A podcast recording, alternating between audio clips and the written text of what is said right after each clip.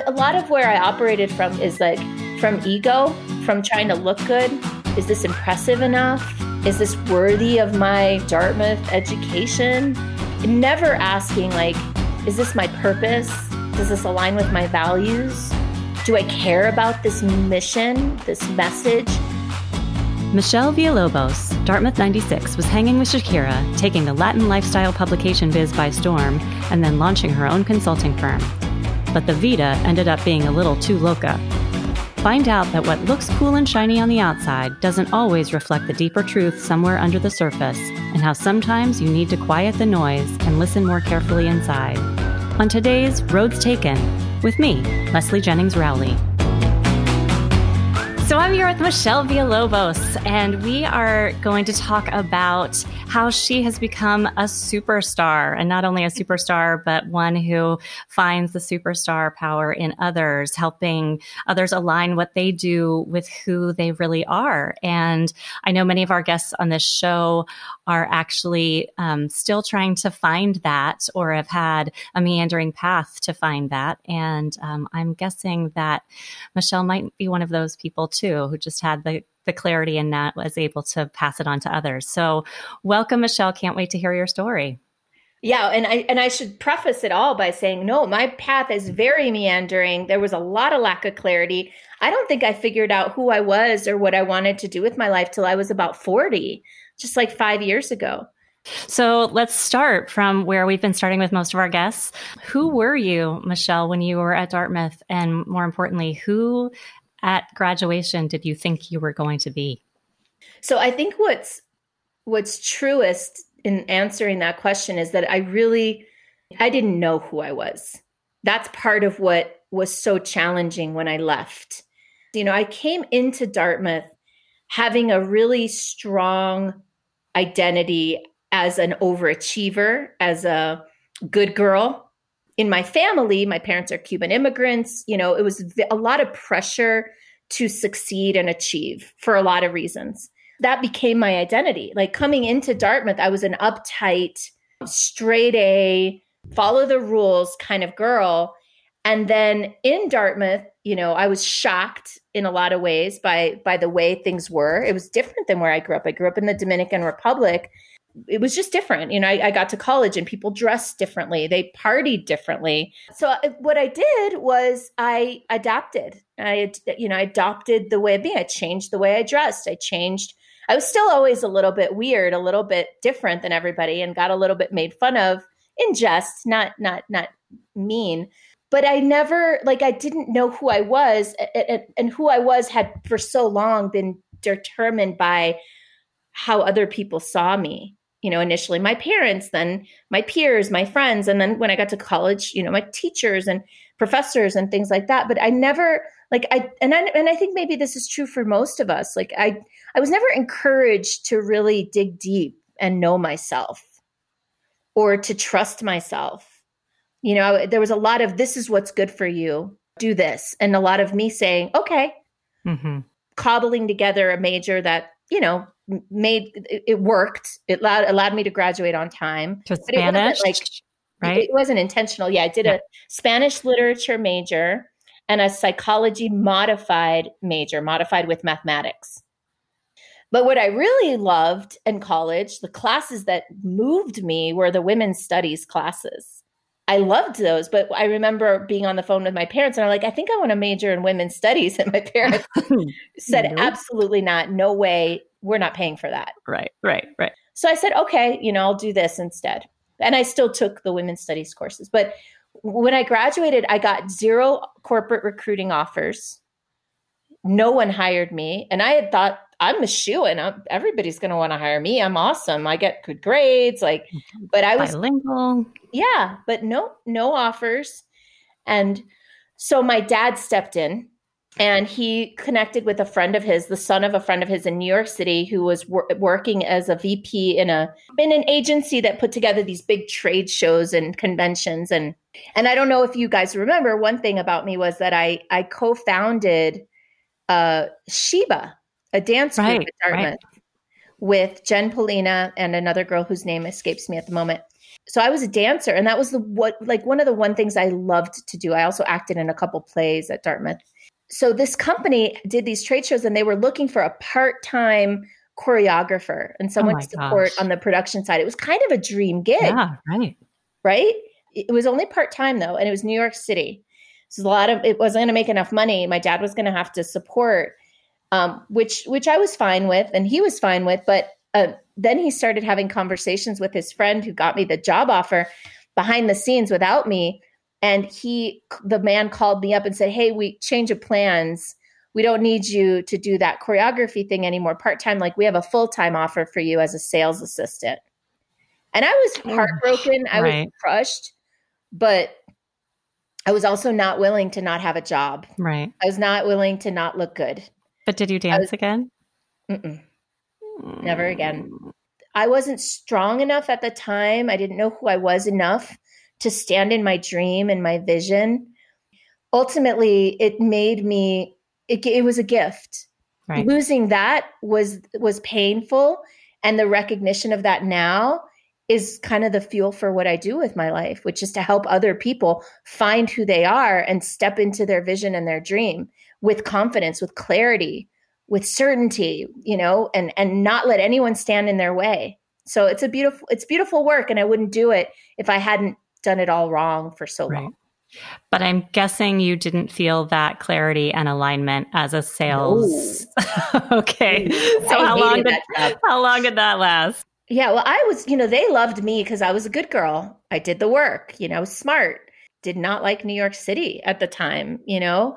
I think it'd be different if I didn't live in a two bedroom apartment with four girlfriends. I lived with, um, and I love my girlfriends still to this day Meredith Dixon, Eugenia wow. Kim, and Scott Thomas. Oh, wow. That's a lot of energy in It two is. bedrooms. I didn't love it, so I started to leave a lot. I had my car still, thank goodness. I uh, and I used to take it up to Vermont for the weekends and ski. And then one weekend, I decided to pop over to New Hampshire and just see what's going on at Dartmouth. Just check in, have lunch there. Like I was nearby, and I ran into Ryan Fitzsimmons. Remember him? right. Ryan Fitzsimons? Fitz- Fitzsimons. Sorry, Fitzsimons. right, right. and he was doing this thing called the college kit, if you recall, I where he was getting samples and blah blah blah.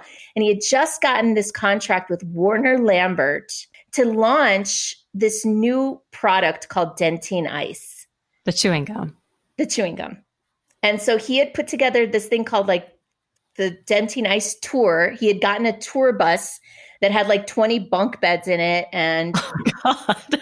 and he and he enrolled like 20 people 21 22 years old to go to 48 cities in 60 days Oh my God.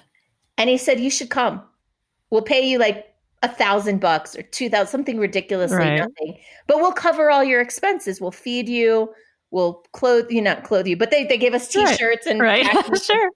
and and you'll just hand out chewing gum and, and and so I said okay. So I went back to New York City and you know my my girlfriends were not happy with me. I broke up my lease my agreement. Somebody else moved in. I packed up my stuff put it in storage went back to New Hampshire and said all right let's go.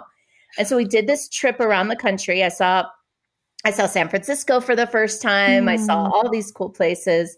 And we landed we ended up back in New Hampshire.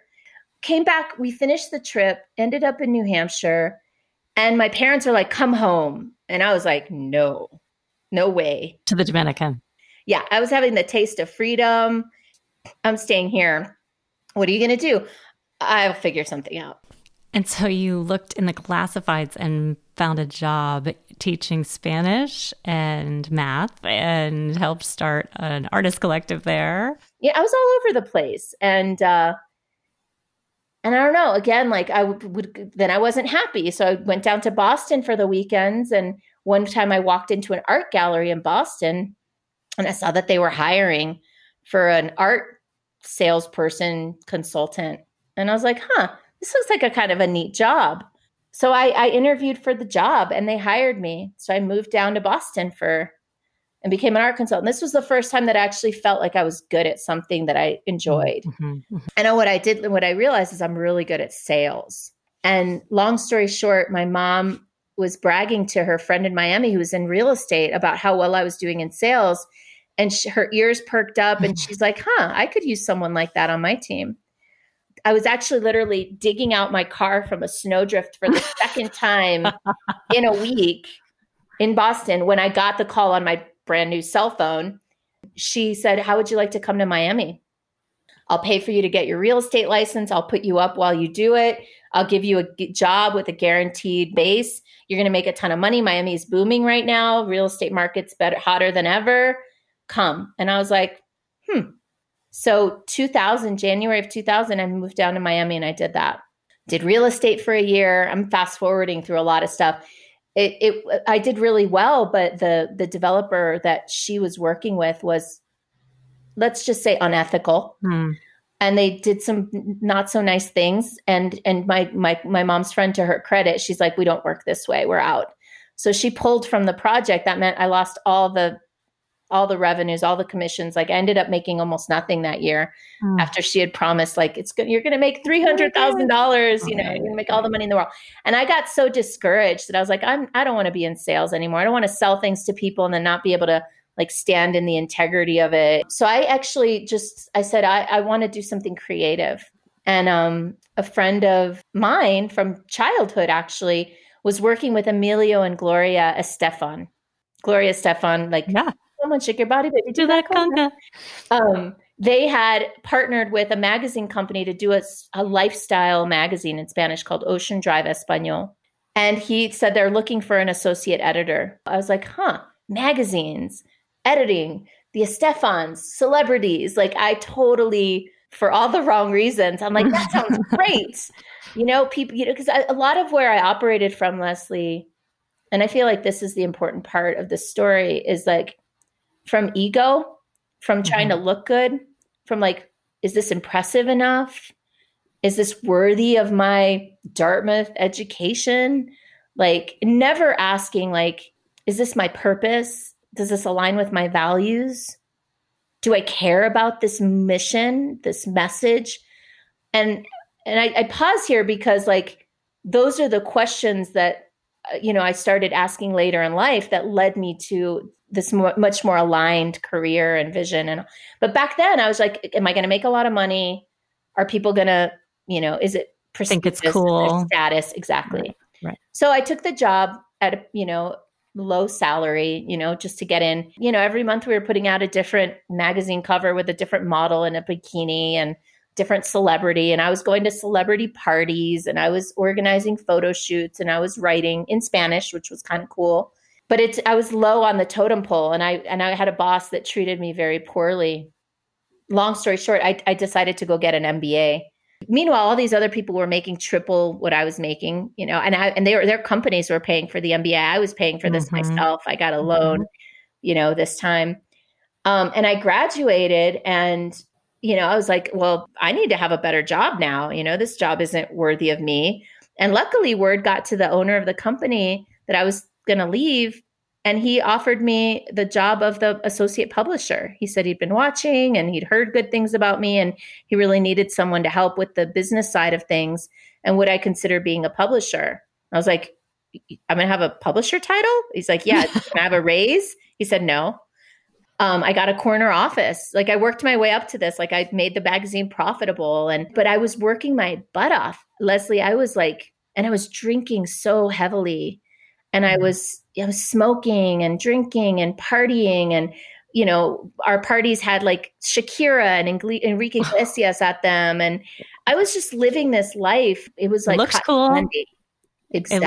Looked, yeah. You had gotten that, that part of the success, right? You nailed it. And that was what kept me there. It was status, ego, and like what would people think and what would I do next? Like it had to be better And what's better than being the associate publisher of the hottest lifestyle Latin magazine in Miami? I could get in at any club, snap of the fingers. Like I had it all on the outside, but like I said, it's like it was cotton candy. It was it was junk food. I would have been embarrassed if my women's studies teacher at Dartmouth saw the work that I was that we were putting out every month. Yeah. Yeah. It was meaningless. Was there a moment where you thought that and thought, mm. "Oh gosh."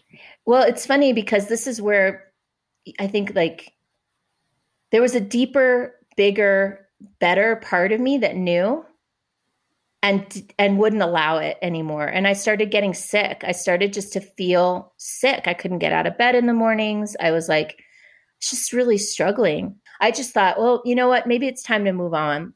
If I let me get another job. Mm. But I was still operating from the same paradigm. Yeah. I need to make as much money. I need to be as cool. I need to have as good a title. I still wasn't operating from truth. How does that get uncovered for you when you're in that state and of blindness that you you don't even realize it's a pattern because it has been the mm-hmm. dominant pattern for so long? How do you how do you wake up from that? It took a lot. I mean, I'll just say that it kept happening. Like into uh, you know the next job, same thing, and then finally I quit. I just said, it was a moment of, it was a heated moment. It wasn't a moment of, I didn't give it thought. I didn't plan it. It wasn't intentional, but I lost it. I just, I snapped and I quit my job, my next job within a few months of starting it, a couple months. And, uh, and the guy, the owner asked, well, what are you going to do? He had brought me from Ocean Drive and he knew that it was a big deal deal for me to leave. He's like, are you going to go back? Because they wanted me back. Mm-hmm. And I I was like, I can't go back. That's that um, that much I know. I said, I'm gonna I'm gonna do my own thing for a while. I'm gonna be a consultant, and I'm just gonna consult with companies like yours. He's like, you know what? I'll hire you as a consultant. I got a fourteen thousand dollar job out the gate. I'm like, this is gonna be easy. Oh, why didn't I think of this sooner? I'm a consultant. Perfect. And like started creating the whole persona the whole mask around that piece. Things are awesome. I'm self employed now. I've got my own thing. And here's my beautiful business card that I designed and, you know, all that. Ultimately, it, it didn't, it, it, that, that whole pattern, like it took, it, it took about seven years to play itself out. By the way, I started in 2007. So as soon as I became a consultant, the bottom the, dropped out. The bottom dropped out of everything, you know, like nobody was hiring. It was it was the hardest few years of my life and and I didn't change my my ways. I was still drinking, I was still partying, I was still drowning my sorrows and everything doing everything I could not to feel the feeling of pain associated with not living my true life or living in alignment with my gifts or my values or my purpose or any of that. Like I just numbed it. So for 7 years I became a workaholic consultant. I stopped traveling, I stopped taking weekends off. I nose to the grindstone. So it it didn't all come crashing down until 2014 when it just the bottom dropped out of my life. You know, I had made it through the through the like I was doing good money, but it was so it was up and down. I was doing everything in the business myself I, because the revenues were so roller coaster. I just um, you know, it's constantly hustling. I was constantly networking and following up and proposal writing and lunches and meetings and selling. And at the end of the year, you'd look at my tax returns and it looked like I did well, but it didn't feel good at mm-hmm. all. It finally all caught up with me. I had like a breakdown. You know, I just I lo- I lost it. My mm-hmm. my I was engaged. My that relationship fell apart in a very dramatic and public way in Miami. A lot of people knew what happened. It was embarrassing. It was shameful even. And then within a couple weeks of that, I got a really serious health diagnosis hmm. of an autoimmune situation with prediabetes and just like whole, I mean, that's what happens when you drink and smoke and party and eat whatever you want and, you know, for 20 years. And then the last thing that happened was I took my eye off the ball in the business and without me driving it so hard, it it stopped. Mm-hmm. Grinding halt. Mm-hmm. Started racking up debt. And I was just like a failure. You know like who am i? You know i i i haven't i haven't succeeded. Like i went to dartmouth. I have an mba i graduated with a 4.0 like why can't i figure this out? And it was luck it was through the help of mentors really ultimately people that reached their hand out in this moment for me. At the lowest of the lows i was you know in tears all the time. They saw my higher self. They saw my better self. They saw the best in me. Like who are you what do you care about? What really matters? And I just started to do a lot more inner work. I, I claimed myself again, or for the first time, really. Mm-hmm. Like, you know what? Here's who I am. Here's who I choose to be. I choose to do work that matters to me. And And I'm not saying that I didn't do any work that didn't matter to me. I started this thing back before all this called the Women's Success Summit. Like there was there was stuff that was coming in. It was starting, but I was still like trying to muscle through it and make it like make it make something that I thought the world would accept and appreciate and pay me for rather than letting it be what it needed to be for itself if that makes mm, any yeah, sense definitely. You know? and and it's taken me years and i'm still in this process of like learning how to discern what is a fit for me and what's not. And and really just what I say no to is just as important as what I say yes to. And I'm sure you've heard that before, but for me that's very important now. I really took massive radical ownership of my life and saying I chose all of this. Mm-hmm. And and and the, the that was so empowering.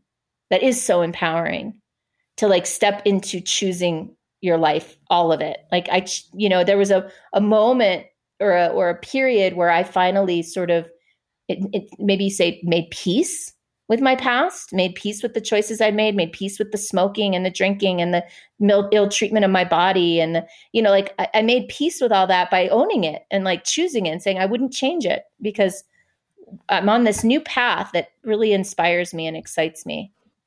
And so that is kind of where you are now and you know this this path that you've found for yourself is really holding hands with others and helping them walk into that light that you've seen. So tell us just a little bit about your business and and who you are as the superstar activator.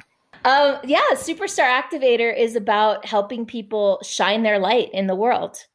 And specifically entrepreneurs, specifically people who have a message who have intellectual property, who have a, a process or a system or a way of doing things. So I work with a lot of speakers, authors, consultants, uh, you know, thought leaders, or people who want to be like that. And what I help them do is I like like you said, part one is like that.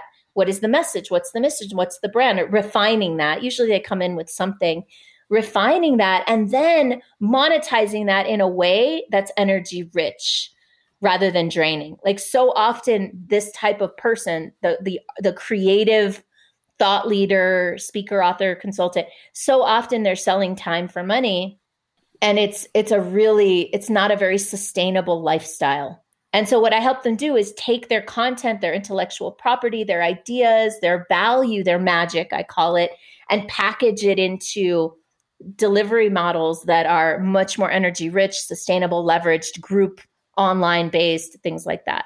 And then the third part that we work with them on is is and and who do you need to be to step mm-hmm. into that? What i've witnessed in the world especially among women but not only is that so many of us have traded our authentic self our authentic truth for what i did like the status the achievement the the comforts you know? And then you know there's a book called the five regrets of the dying and the number one regret that people have on their deathbed at the end of their life is not like I wish I'd spend more time with my family, which is, is what most people think it's going to be. It's I wish I'd had the courage to live a life true to myself rather than the life that others expected of me. And that literally is my story. It's it, it was stepping into that courage. So I think you answered this a little bit already in that you had to make peace with your past um, yeah. um, to come to who you were. But thinking in those shoes of that 22 year old who stepped off of the campus after graduation, could she have gotten here any faster if she'd known just one nugget or one something? Oh, what yeah. Could, what could you have told her? I, you know, I, it's gonna, it's a little trite, but like what I would have told her and like really, really like looked into her eyes and like shaken her and just been like, be true to yourself. I guess the advice I would have given her is learn to know, learn to check in with your own heart and your own self before checking in with everybody else to get advice and ideas and learn who you are. Like if I could have gotten her to do that, I think the journey would have been more enjoyable. Joy doesn't follow the external stuff. Well, I have so enjoyed this conversation and I I wish you the best in your whatever the next step is because I am guaranteed this is not it for you. Um, but I hope you find many more moments of joy, Michelle. And oh, I'm so glad to have reconnected. Yeah, me too. That was Michelle Villalobos, whose company Superstar Activator empowers creative professionals to align their business with their purpose, desired lifestyle, and values. Find her at superstaractivator.com and find me, Leslie Jennings Rowley, on the next episode of Roads Taken.